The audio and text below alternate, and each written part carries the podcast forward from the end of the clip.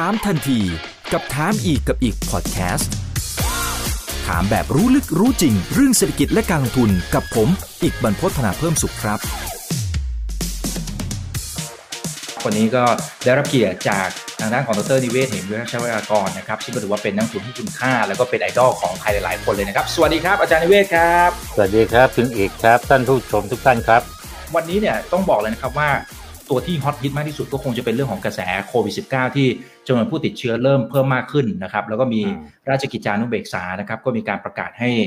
28 จังหวัดเนี่ยตอนนี้เป็นพื้นที่สีแดงละนะครับก็จำนวนผู้ติดเชื้อยังทยอยเพิ่มมากขึ้นนะครับงั้นคำถามผมว่าหลายคนก็เปิดปีใหม่มาก็ก็ตัวกลัวที่จะตกกระจายอยู่เหมือนกันนะครับว่าเอ๊ะตลาดจะเป็นอย่างไร คือถ้ามองในแง่ของผลกระทบเนี่ยทั้งในฝั่งของตลาดหุ้น แล้วก็บริษัทจดทะเบียน ในแนวทางของอาจารย์นิเวศเวลาที่จะวิเคราะห์จะเป็นยังไง อย่างรอบนี้มันคือระลอกใหม่นะฮะระลอกใหม่คือผลกระทบก็คงจะน่าจะมากกว่านะครับในรอบที่แล้ว แต่ว่าก็น่าจะตั้งรับได้ดีกว่านะ อาจารย์นิเวศมีแนวทางในการวิเคราะห์ประเมินอย่างไรฮะคือผมเองผมก็อยากจะใช้ประวัติศาสตร์นะครับเรียนตามตรงว่าหลาย ๆ อย่าง ผมใช้ประวัติศาสตร์เป็นตัวจับนะคครัรับบประวัติศาสตร์ครั้งแรกเนี่ยที่แสดงออกมานะครับว่ามีการระบาดกันแบบน่ากลัวน่าตกใจอย่างรวดเร็วขึ้นมา นะ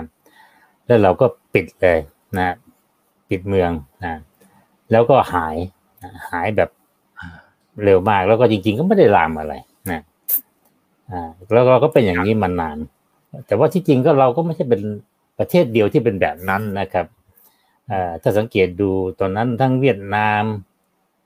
เอ่อเขมรลาวพม่าอะไรก็ไม่ติดต่อนะอ่ามันก็ไปโดย โดยอยู่ๆมันก็อ่าโซซบเซาลงไปเองนะหมายก็ว่าอ่าการติดเชื้อเนี่ยคุลมดอยู่ลงไปเอง คุมอยู่รับอยู่เอ่อเราก็บอกว่าเราเก่งมากนะได้รับคำชื่นคำชมเชยชื่นชม อันนี้ก็ไม่ว่ากันครับนะแต่ว่าผมเองผมก็มีอะไรขึ้นมาในใจนะครับว่า เออ ไม่ใช่เรานะ ถ้าเป็นอย่างนั้นน่ะ คนเดียวนะ เวียดนามก็เก่งมากพม่าเขมรลาวเก่งหมด ซึ่งอันนี้เกิดความผิดปกติละนะว่าอ๋อเอ๊ะครับเออทำไมทำไมเออประเทศพวกที่ที่เราเอ่ยถึงเนี่ยนะยกเว้นเวียดนามนะแต่สามประเทศที่เหลือเนี่ย ผมเข้าใจว่าเขาไม่ได้เก่งอะไรหรอก ไม่ได้ทำอะไรมาก แต่อยู่มันก็หายไปเองอะนะความรู้สึกก็เลยเกิดขึ้นมาว่า เออจริง ๆ เราต้องคิดว่าเอ่อโควิด เนี่ย นะ ก็เหมือนกับศัตรูนะข้าศึกอืมครับ เอ่อเขาก็ตีไปทั่วโลกเลยนะนะเจอประเทศเราเนี่ย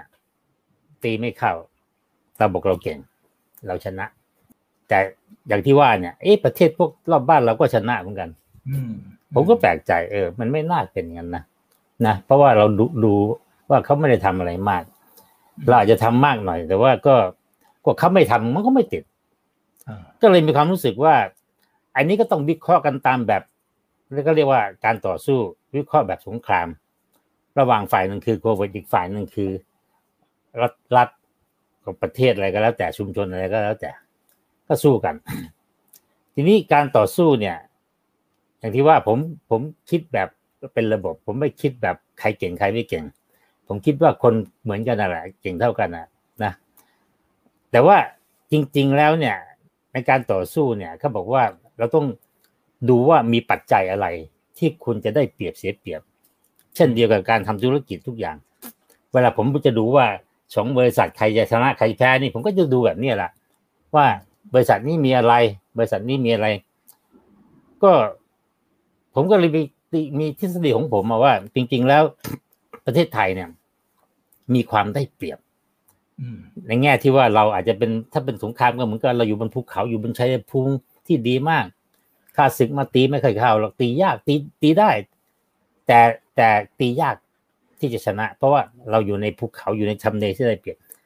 ความหมายของผมก็คือว่าหนึ่งในประเทศไทยเนี่ยอยู่ในเขตร้อน ซึ่งเรารู้ว่าโควิดไม่ชอบร้อน ไวรัสจริง ๆ ส่วนใหญ่ก็ไม่ชอบร้อนหรอกร้อนนิดนึงก็ตายละหรือไม่ก็อ่อนเปรี้ยเพลียแรงไป ข้อหนึ่งข้อสองเนี่ย โควิด เนี่ย คือเขาชอบให้คนนะมา มาใกล้ชิดมาแลกเปลี่ยนอะไรกัน กอดจูบอะไรกันนะใกล้ชิดกันจับมือกัน จับมือกันนะเขาชอบเพราะว่ามันมันมีโอกาสติดต่อถึงกันง่าย ถ้าคุณไม่ไม่จับไม่แตะนอกเนื้อต้องตัวกันเท่าไหร่เนี่ย มันก็ผ่านยากนะก็บอกว่ามาทางอากาศ แต่ทางอากาศเนี่ย มันก็ป้องกันง่ายแหละใส่หน้ากาก ซึ่งตอนนั้นเราก็ใส่หน้ากากเดี๋ยวนี้ก็จะใส่หน้ากาก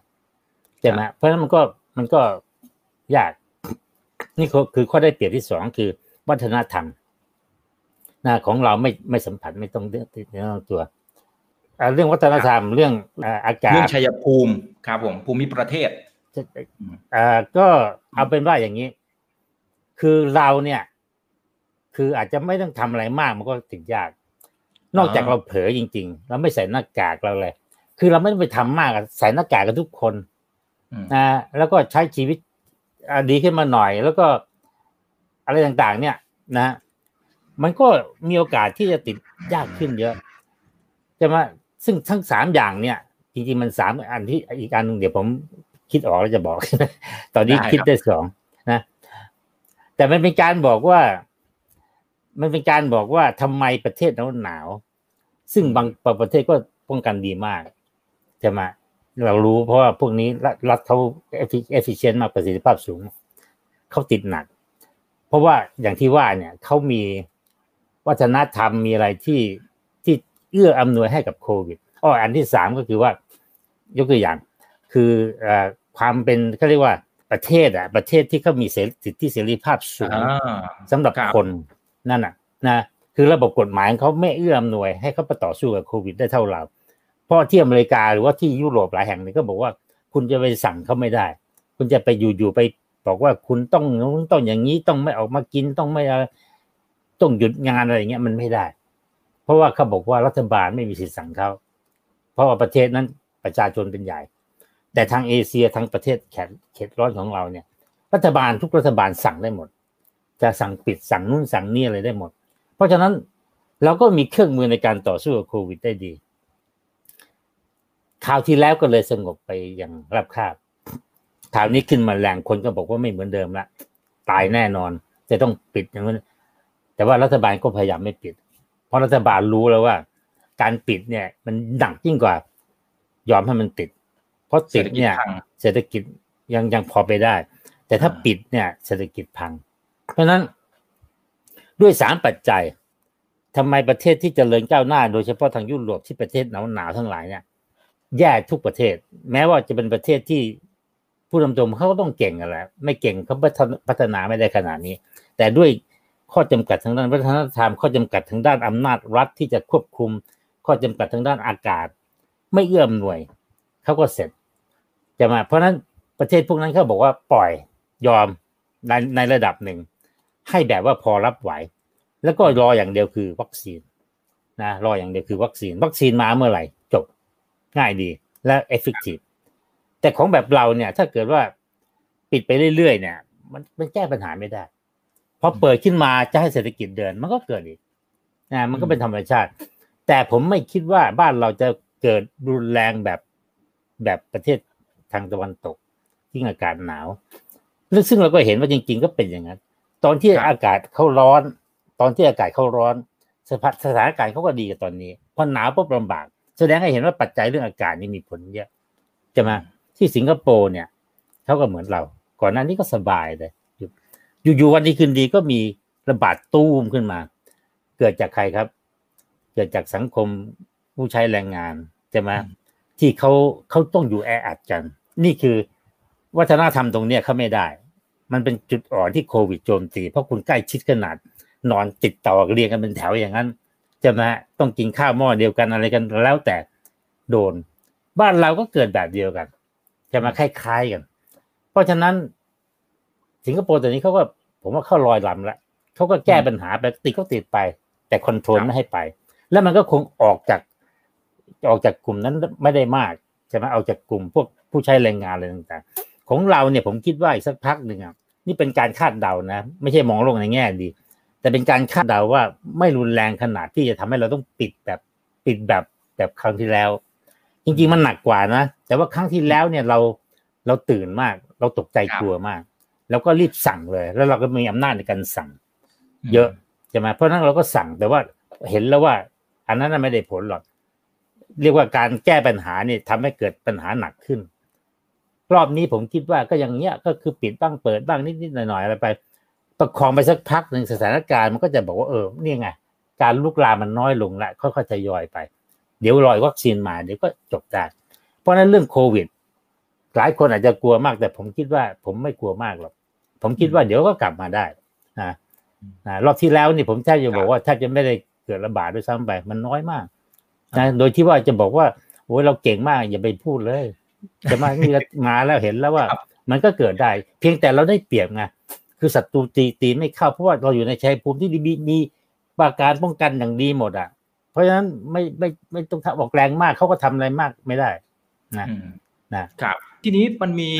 ประเด็นเช่นกลุ่มบางกลุ่มนะครับ sector บาง sector ที่รอบที่แล้วเนี่ย จริง ๆ เจอผลกระทบไปเต็มๆเช่น พวกการท่องเที่ยว โรงแรมสายการบินนะฮะหรือแม้กระทั่งทางอ้อมก็คือพวกทางฝั่งของธนาคาร คือต้องบอกว่าจริงๆแล้วมันยังฟื้นตัวยังไม่ดีเลยนะครับอาจารย์วิเวศนะฮะปรากฏว่าไอ้ตัวเนี้ยเจอกระแทกเข้าไประลอกใหม่อีก คือภาพมันจะเป็นยังไง คือไอ้สิ่งที่เราเห็น เช่น ตัวเล็กตัวน้อยตัวกลางมันจะล้มหายตายจาก มันจะถึงขั้นนั้นไหมนะฮะแล้วแล้วภาพของการลงทุนบางคนบอกว่าเฮ้ยถ้าเรา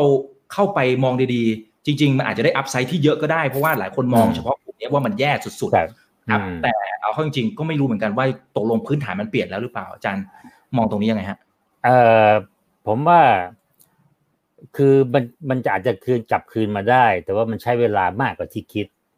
มากกว่าที่คิดนะเพราะว่า เพราะว่ามันไม่เร็วเกิดครั้งแรกนี่คนก็ตกใจกลัว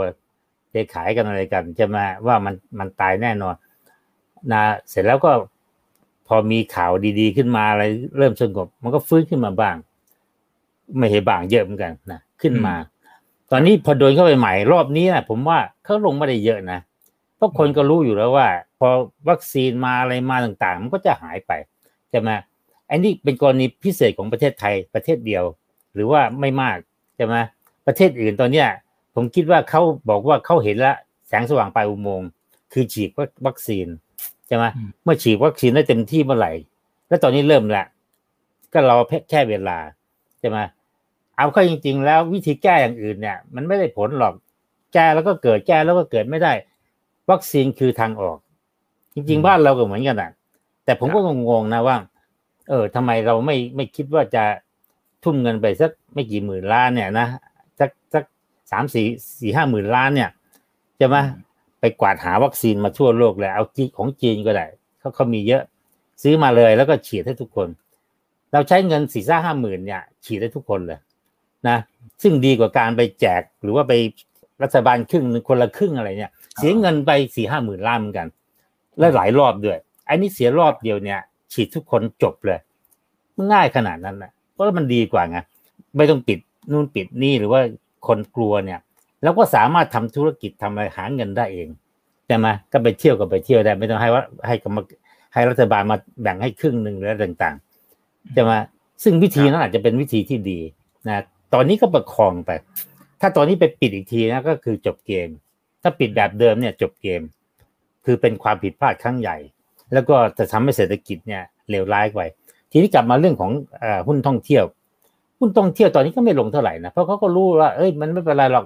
แล้วจริง ๆ ตอนเนี้ยก็ยังมีคนไปเที่ยวไปพักตามโรงแรมต่าง ๆ แต่ว่าก็เหมือนเท่าเดิม เท่าตอนที่ว่าเออหลังจากทีแรกปิดรอบแรกปิดหมด ต่อมาเปิดเปิดขึ้นมาต้อนรับคนไทย แต่ก็ยังไม่คุ้มหรอกยังไม่พอจะมาแต่รอบนี้เกิดเหตุขึ้นมา คนหลายคนก็ยังไปได้ จะมาเข้าไม่ไม่กลัวก็ยังไปเที่ยวโรงแรมไปไปพักโรงแรมไปเที่ยวไปอะไรต่าง ๆ พอสมควรใช่ไหมแล้วผมก็คิดว่ามันก็ราะฉะนั้นรอบเนี้ยเป็นรอบซึ่งมันบอกมันก็จะขัดจังหวะขึ้นมาอีกหน่อยหนึ่งทำให้รู้สึกว่าต้องต้องใช้เวลามากขึ้นอีกหน่อยหนึ่งนะถ้าโรงแรมทนได้ ถ้าถ้าธุรกิจทนได้เขาก็จะกลับมา แต่ว่ากลับมารอบเนี้ยจริง ๆ พื้นฐานจะเปลี่ยนไปนะอาจจะเปลี่ยน คือจะกลับไปที่เก่าเนี่ยยากเหมือนกัน เพราะว่าเดิมทีเนี่ยภาพของพวกธุรกิจกลุ่มนี้คือพวกโต โตเยอะโตเร็วนะของประเทศไทย แต่ว่ากลับมารอบเนี่ยผมคิดว่า ภาพของอุตสาหกรรมจะเปลี่ยนแปลง ก่อนหน้านี้เขาเป็น strong company เป็นบริษัทที่โอ้โหเก่งหนึ่งว่าอย่างนี้ แล้วก็โตด้วยใช่ไหมแต่ว่าพอเกิดเหตุการณ์ตรงนี้มันเหมือนกับว่าแรงมากจนกระทั่งมันมันเฉือนเนื้อเฉือนอะไรแบบ ลดไซส์อะไรแบบลดไซส์ของกิจการลงอะไรต่างๆนี่เยอะขึ้นอะไรขึ้น พอกิจการเริ่มเป็นแบบนี้ปุ๊บเนี่ยเขาจะโตยากขึ้น เพราะว่าเงินไม่มีจะมาแต่ก่อนนี้ก็ขยายทุกปีอะนะแล้วก็นี่ก็พอกปูนทุกปี แล้วก็สถาบันการเงินก็ให้ทุกปี ก็ขยายไปเรื่อยๆ จนกระทั่งแบบ ผมรู้สึกน่ากลัวมาตั้งแต่แรกแล้วว่า ธุรกิจพวกท่องเที่ยวหลายแห่งนี้นะคือโอกาสล้มละลาย เพราะว่านี่เสียไอ้นี่นี่มันเยอะมาก มันมีอยู่เยอะ แต่ก่อนหน้าเนี่ยคนคิดว่ามันเป็น growth business เป็นบริษัทที่เก่งขยายได้เยอะแยะอะไรต่างๆ แต่ว่าพอเจอรอบเนี่ยเขาเหนื่อยมากพอเหนื่อยมากสถาบันการเงินก็บอกว่าโอ้ไม่ได้ละต้องระวังไม่ให้กู้ละต้องเคลียร์หนี้ก่อนอะไรก่อนใช่ไหมก็เพราะฉะนั้นกลับมาเนี่ย ผมว่ากว่าจะกลับที่เดิมเนี่ย อาจจะใช้เวลามากกว่าคนอื่น อีกปีสองปีนะเพราะว่าเขาขาดทุนไปเยอะอะไรไปเยอะ การซ่อมแซมกันอะไรเยอะที่สำคัญครับ การท่องเที่ยวสำหรับประเทศไทยเองเนี่ย ภาพมันก็จะเปลี่ยนไปด้วยนะเปลี่ยนไปด้วยว่า เออมันไม่ไม่ไม่ได้คึกขนาดนั้นแล้วอะไรแล้ว จะมาการท่องเที่ยวของคนมีการเปลี่ยนแปลงอาจจะใช้อ่าแล้วก็ tech platform ใหม่ๆ เช่น Airbnb อะไรต่างๆนะรวมๆโดยรวมแล้วผมคิดว่ากลับมารอบนี้เขาก็ต้องเปลี่ยน เขาจะไม่ใช่เป็นหุ้นแบบ growth ที่มี PE สี่ห้าสิบเท่า คนก็ไม่ยอมรับ เพราะว่าหลังจากนี้แล้วความเสี่ยงยังมีตลอดเวลาว่า ก็คุณมีโควิดสิบเก้าทำไมคุณจะมีโควิดสามยี่สิบสองยี่สิบสี่มันมีได้ตลอดเวลา เพราะนั้น sector ของการท่องเที่ยวเนี่ยเป็น sector ที่ high risk low return เพราะฉะนั้นคนก็จะคนก็จะแบบไม่เอาละ ถ้าแพงผมขาย แพงผมไม่ซื้อ หุ้นมันก็จะมันก็จะเปลี่ยนภาพไป นะนี่นี่คือความเห็นผมว่า ถ้าให้ผมดูตอนเนี้ยหุ้นตอนเนี้ยมันลงมาไม่เยอะพอ มันแพง อนาคตไม่แน่นอน ความเสี่ยงเพิ่มขึ้น หลายอย่างเลยพูดง่ายๆเอาว่าเป็นสรุปว่าต่อไปนี้ sector ตัวนี้ไม่สามารถไม่ควรจะมีค่า PE สูงสูงซึ่งถ้าเป็นอย่างนั้นปุ๊บนี่นะ เราจะเห็นว่าทุกวันเนี่ย หุ้นกลุ่มนี้ ราคายังแพงเวอร์ ถ้าสรุปตามอันนี้นะนะครับ ครับคืออันนี้คือภาพที่กำลังจะเปลี่ยนแปลงไปสำหรับตัว sector นี้นะครับถ้าถามในมุมกลับว่าแล้วมันจะมีอะไรที่ไม่เปลี่ยนบ้างไหมฮะในมุมของดร.นิเวศน์หรือ sector ไหนที่ไม่น่าจะเปลี่ยนหลังจากที่เจอผลกระทบจากรอบนี้ คือจริง ๆแล้วเนี่ย ในประเทศไทยเนี่ยไม่เปลี่ยนมาก คือต่างประเทศจะเปลี่ยนโดยเฉพาะประเทศที่ใช้เทคโนโลยีเยอะๆจะมามีมีบริษัทที่ผลิตเทคโนโลยีเยอะๆพวกนั้นเขาจะเปลี่ยน เพราะว่า โควิดรอบเนี่ยจริง ๆ ไม่ได้ทำอย่างอื่นเลย สิ่งที่มันทำก็คือว่ามันเร่งกระบวนการเรียกว่าไฮเทคเร่งกระบวนการดิจิตอลให้เร็วขึ้นอย่างรวดเร็วจะมาย่นไปจากสามปีหรือปีหนึ่งอะไรเงี้ยสี่ห้าปีหรือปีหนึ่งจะมาเพราะฉะนั้นจริง ๆ แล้วเนี่ยของบ้านเราเนี่ย บริษัทที่เป็นลักษณะอย่างนั้นน่ะแทบจะไม่มีเลย เรามีบริษัทอย่างเก่าทั้งนั้นน่ะ ธนาคารถามว่าเปลี่ยนอะไร ไม่ได้เปลี่ยนอะไรมาก โควิด จริง ๆเขาก็ยังอยู่ครับ ยกเว้นอย่างเดียวว่าเออ NPL อาจจะดีขึ้นแย่ลงอะไรต่างๆ ก็ว่าไป แต่โดยพื้นฐานของธุรกิจแบงกิ้งเนี่ย เมื่อกับพอโควิดเคลียร์ไปก็ก็จบไม่ค่อยมีอะไรมากหรอกเพราะว่าเศรษฐกิจเหงาหน่อยก็โอเคแบงก์เขาก็ไม่ค่อยดีอะแต่มันไม่ได้เปลี่ยนแบบเฮ้ยวิธีการทำธุรกิจวิธีการใช้สินค้ามันเปลี่ยนแปลง แต่ว่าคุณพูดถึง retail โอเคก็บอกว่ารอบนี้ทำให้มีเขาเรียกว่าอีคอมเมิร์ซเร็วขึ้นมากขึ้น แต่จริง ๆ เมืองไทยมันก็มันก็มาอีคอมเมิร์ซก็เพิ่มขึ้นเรื่อยๆ แต่ก็มี limit ไม่ได้ดีแบบเหมือนต่างประเทศ จะมาคนหลายคนก็ยังไม่ได้ใช้เหตุผล เพราะว่าเมืองไทยเป็นประเทศเล็ก ไม่ใช่คือมันไม่ได้เล็กในแง่คน แต่ไซส์ของประเทศเนี่ยมันมันมันแบบค่อนข้างจะกระจุกใช่ไหมคือเราเนี่ยมันไม่เหมือนอย่างจีนอย่างอเมริกานี่นะโอ้โหบางทีคุณอยู่ท้องถิ่นไกลๆอยู่ตำบลไกลๆเนี่ย การที่คุณมีระบบ อีคอมเมิร์ซเนี่ยโอ้โห คุณช่วยได้คุณมหาศาลเลย คนจะเปลี่ยนหมด แต่เมืองไทยเราก็บอกเฮ้ยเราก็ยังไปอยู่แหละใช่ไหมช้อปปิ้งก็ยังไปทุกอาทิตย์นะข้างบ้านก็ยังเดินนู่นนี่อะไรคือยาก๋วยเตี๋ยวก็ยังกินอะไรคือคือมันมันมันมีอย่างนี้อยู่ เพราะฉะนั้นการเปลี่ยนพวกนี้มันไม่ได้เยอะ และเอาเข้าจริงๆเขาบอกว่าไม่ได้เปลี่ยนหรอก เพราะว่าไอ้บริษัทที่เขาแต่ก่อนไม่ทำอีคอมเมิร์ซเนี่ยเขาก็มาทำอีคอมเมิร์ซรักษาตัวเองไว้ได้ รักษายอดขายของตัวเอง คืออีคอมเมิร์ซไปแย่งเขาไม่ได้ เพราะว่าเขาก็มีอีคอมเมิร์ซคือเขาพยายามรักษาบทรุ่มยอดขายของเขาหลายบริษัทนี่ไปดูร้านอาหารอะไรอะไรเอ่ยเนี่ยเขาบอกว่าช่วงโควิด เนี่ย คนก็สั่งสั่งอีคอมเมิร์ซเยอะขึ้นพอโควิดหายหายไปไอ้ไอ้ที่สั่งสั่งถึงบ้านก็ลดลงนะอีคอมเมิร์ซก็ลดลง เพราะว่าไปกินที่ร้านได้ ไม่ได้เดือดร้อนเพราะไปอยู่แล้วอะไรเงี้ยนะแล้วก็อาจจะแบบไม่ไม่ต้องเสียตังค่าส่งค่าอะไรก็ก็ไปกินที่ร้านร้อนๆกำลังดี คือไม่ได้เปลี่ยนอะไรมาก กลับมาเหมือนเดิมใช่ไหมอีคอมเมิร์ซลดลงกับลดลง เวลาโควิดเปลี่ยน ก็คือมันก็เปลี่ยนตามสถานการณ์นะแต่ว่าพื้นโดย basic พื้นฐานมันไม่ได้เปลี่ยนมากใช่ไหมนี่เป็นตัวอย่างนะคุณไปดูว่า sector ใหญ่ๆ เช่นสื่อสารอย่างเงี้ย ก็สื่อสารเขาบอกว่าเฮ้ยเขาก็ไม่ได้เดือดร้อนอะไร จริง ๆ แล้วไอ้นี่มาเนี่ยคนก็ยังใช้ของเขาอยู่ ไม่ได้ไม่ได้ลดลงบางคนบอกเพิ่มขึ้น แต่จริงไม่ได้เพิ่มนะก็เหมือนเดิม คุณลองดูไล่ไปทีละเดียวน้ำมันพลังงาน ไม่ได้เปลี่ยนอะไรหรอกก็ก็ก็ใช้เหมือนเดิมอะไม่ได้ทำยังไงกับมัน เมืองไทยเนี่ยดูให้ดีว่าไม่ค่อยมีอะไรเปลี่ยนหรอกเวลาอีกเวลาโควิดจบ ทุกอย่างก็กลับมาคล้ายๆเดิมมาแหละ ผู้นำก็เป็นผู้นำผู้ตามก็เป็นผู้ตาม ผู้เจ๊งก็เจ๊งไปก็มีของใหม่ แต่ว่าไม่ค่อยเปลี่ยนมากนะเมืองไทยเนี่ย เมืองไทยไม่ค่อยเปลี่ยนนะ จริงๆเมืองไทยหลายๆอย่างก็ไม่เปลี่ยนนะ เป็นประเทศที่คอนเซอร์เวทีฟนะ อยู่กับของเก่าๆนี่แหละนะ มีความรู้สึกดีกับของเก่าๆนะ ไม่ต้องเปลี่ยนอะไรนะถ้าไม่จำเป็นซึ่งในระยะยาวมันมันไม่ดีหรือเปล่าอาจารย์ ระยะยาวนี่ไม่ดีเลย ระยะนี่ไม่ดีจริง ๆ เพราะว่าอะไร เพราะว่าการที่คุณไม่เปลี่ยนเนี่ย คุณก็ใช้กับของเดิม แล้วคุณของเดิมคุณก็ใช้เท่าเดิมอะใช่ไหม แล้วคุณก็จะใช้ของใหม่ แต่ว่าของใหม่นี่เป็นของต่างชาติใช่ไหมเราก็กลายเป็นว่าเฮ้ยบริษัทเดิมก็ไม่โตเท่าเดิม ไม่เปลี่ยนนะแต่ว่าไอ้คนใช้เนี่ยก็ใช้ของใหม่เพิ่มขึ้นใช่ไหมเพราะฉะนั้นมันก็เลยแบบ มันก็อย่างเงี้ยคือคือว่าโตไม่ได้โตช้าลง ผมจะบอกคุณอีกอย่างนะ ผมดูตัวเลขเนี่ยเมืองไทยเนี่ยไม่ใช่เพิ่งเพิ่งหยุดนะ ไม่ใช่เพิ่งหยุดปีหกศูนย์เนี่ย กำไรของบริษัทจดทะเบียนนะ รวมกันอะประมาณเก้าแสนแปดหมื่นล้านเก้าแสนแปดหมื่นล้านทั้งทั้งตลาดเลยนะ บริษัทยักษ์ใหญ่ๆรวมกัน ปีหกหนึ่งเก้าแสนแปดหมื่นล้าน เท่าเดิม ปีหกสองเก้าแสนหกหมื่นล้านลดมาหน่อยสามปีนี้ผลประกอบการเท่าเดิม หรือลดลงนิดหน่อย ปีหกสามเหลือห้าแสนกว่าล้าน คิดเดาๆนะ ประมาณเนี่ยเพราะ สามไตรมาสนี่สามแสนห้าขึ้นมาอีกหน่อยก็ห้าหกแสนไม่เกินนี้ คิดดูสิครับว่า เรานิ่งมานานแล้วนะ บทความผมเพิ่งออก วันเนี้ยเมื่อวานเนี่ย อีกปีหนึ่งที่หายไป ชื่อมัน อีกหนึ่งปีที่หายไป เราหายไปไม่รู้กี่ปีเลยนะ พวกเราไม่ได้จะหนักนะ หายคืออะไร คือมันหยุดนิ่งไงถ้าผ่านไปสามปีกลับมาดูก็เหมือนเดิม คือหายไปสามปี กำไรบริษัทจดทะเบียนเนี่ย สมัยก่อนเนี่ย มันต้องโตนะเฉลี่ยปีหนึ่งเจ็ดเปอร์เซ็นสิบเปอร์เซ็นโดยเฉลี่ยเกือบทุกปีอะจะมาปีที่ไม่ไม่ไม่ขึ้นก็มีแต่ว่า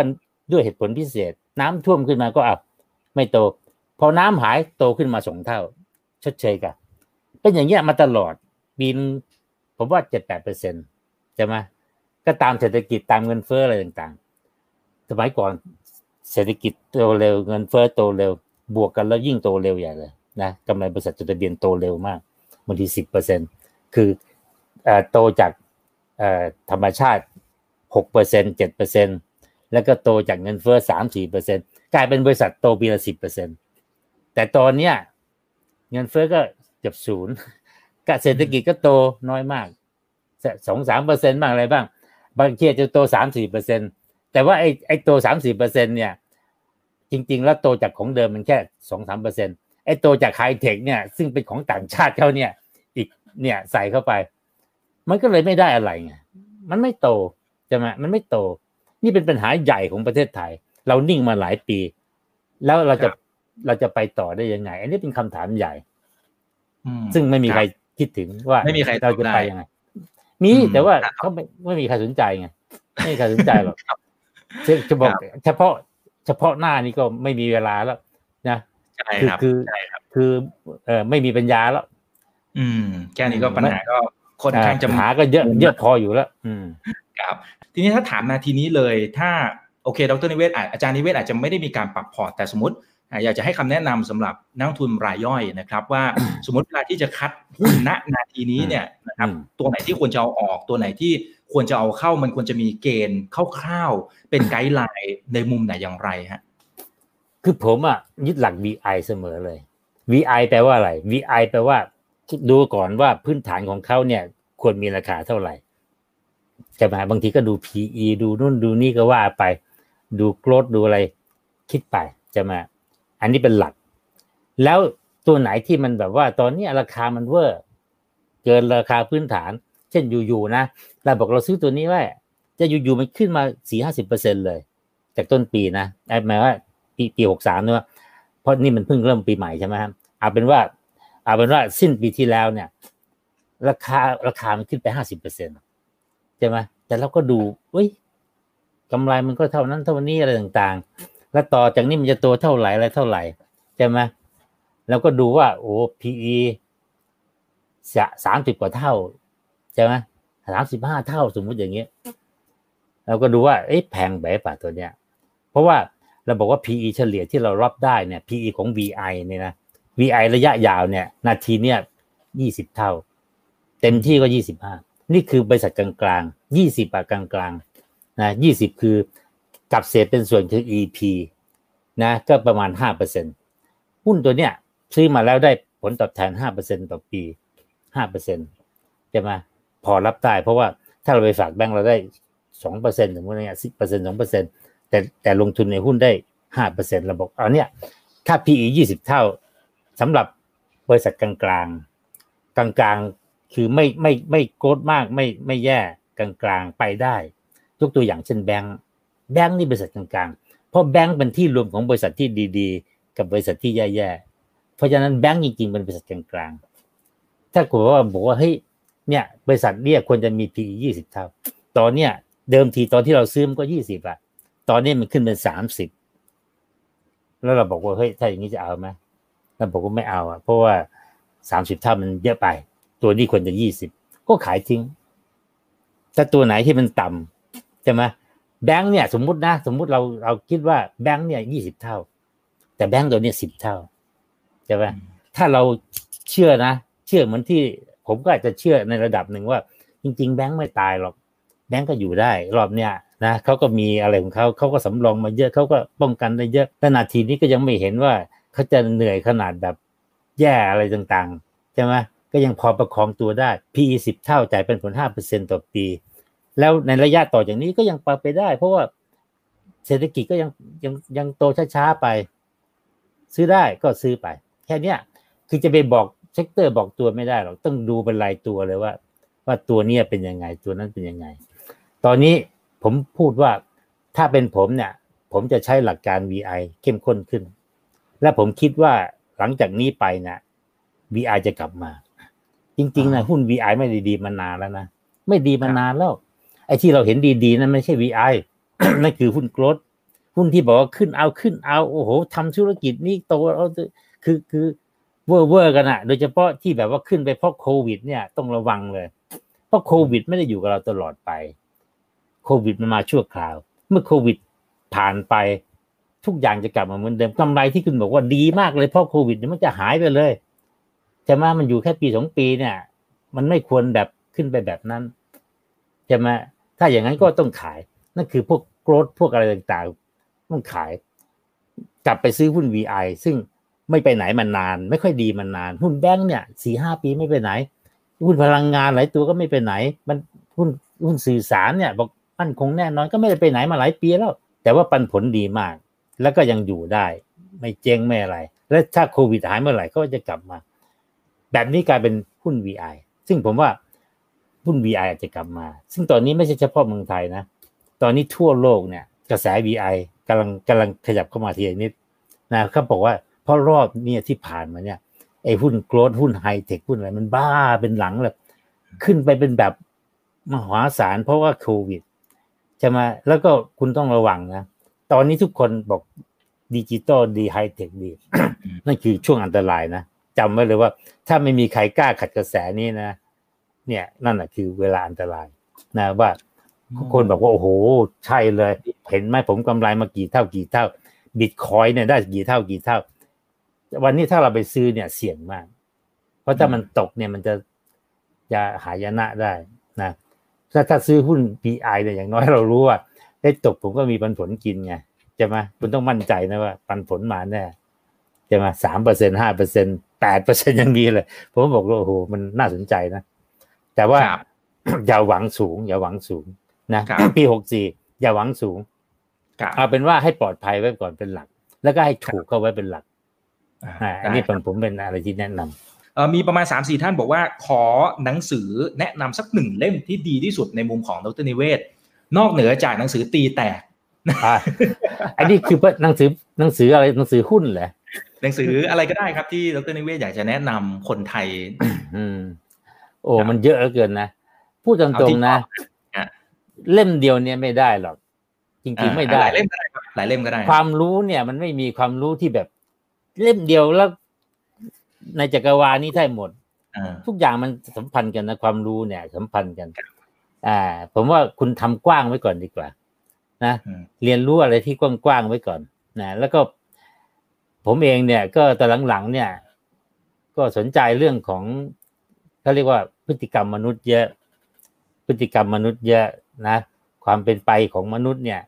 มันอธิบายได้เยอะใช่ไหมถ้าเราเข้าใจมนุษย์แต่ละคนได้เนี่ย เราก็จะเข้าใจสังคมของมนุษย์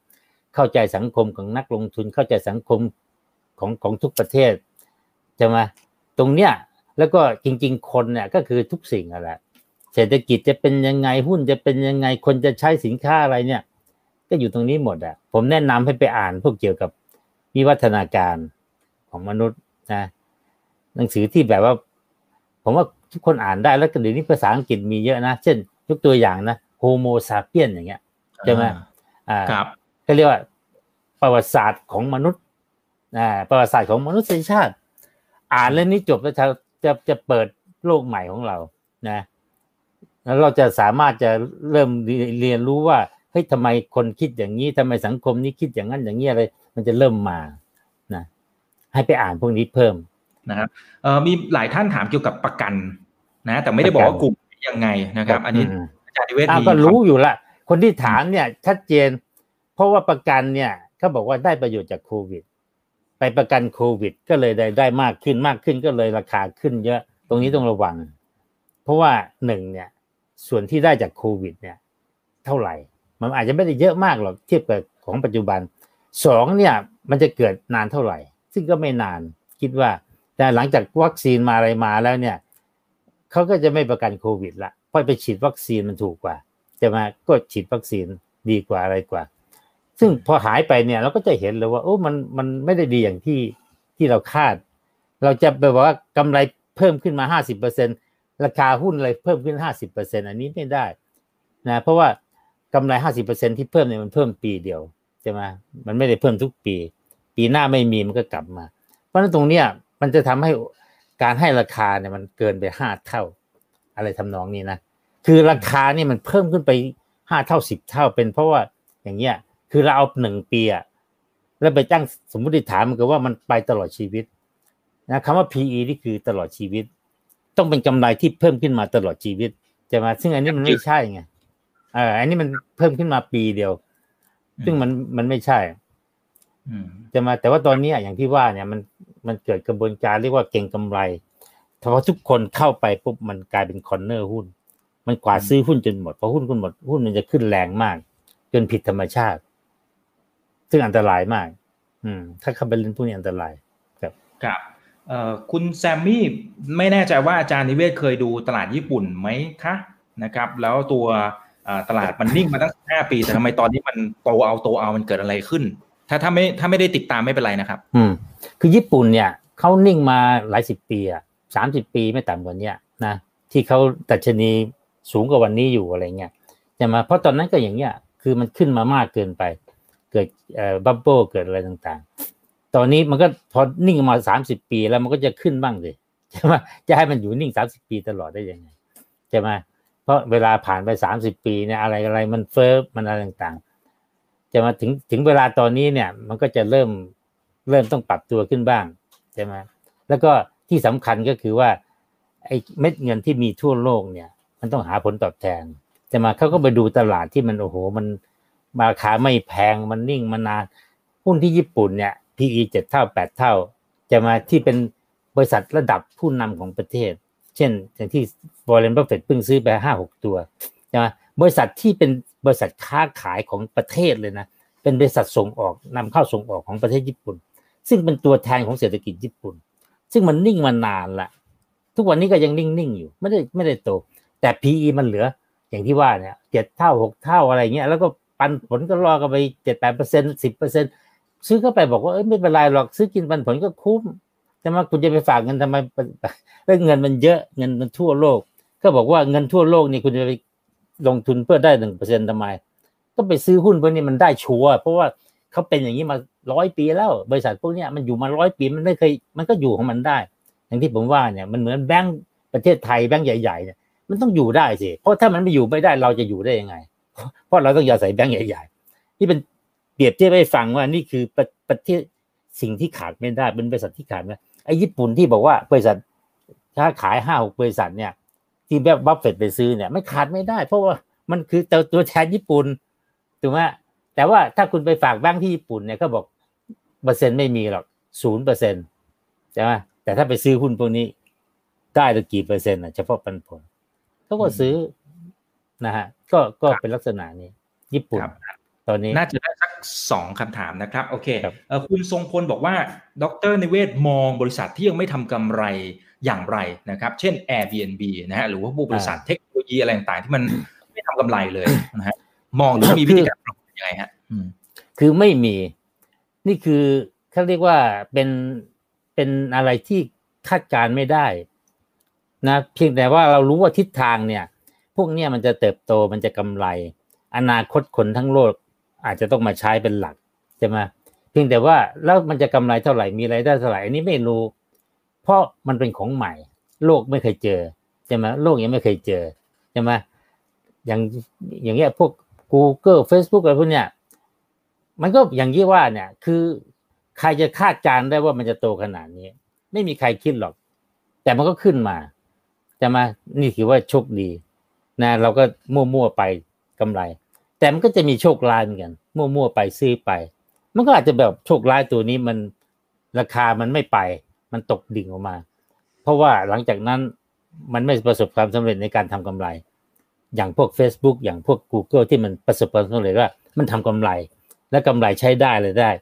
แต่ก็ยังไม่รู้อยู่ดีว่า ทุกวันนี้ราคามันเหมาะสมจริงหรือเปล่า ไม่มีใครรู้ ไม่มีใครรู้ ทุกคนก็เล่นเก่งกำไรกันใช่ไหมในกระบวนการก็ไปของมันเรื่อยๆอย่างเงี้ย ใช่ไหมก็ก็ถ้าคุณเล่นหุ้นพวกนี้ อย่ามาถามเลยว่าราคาเท่าไหร่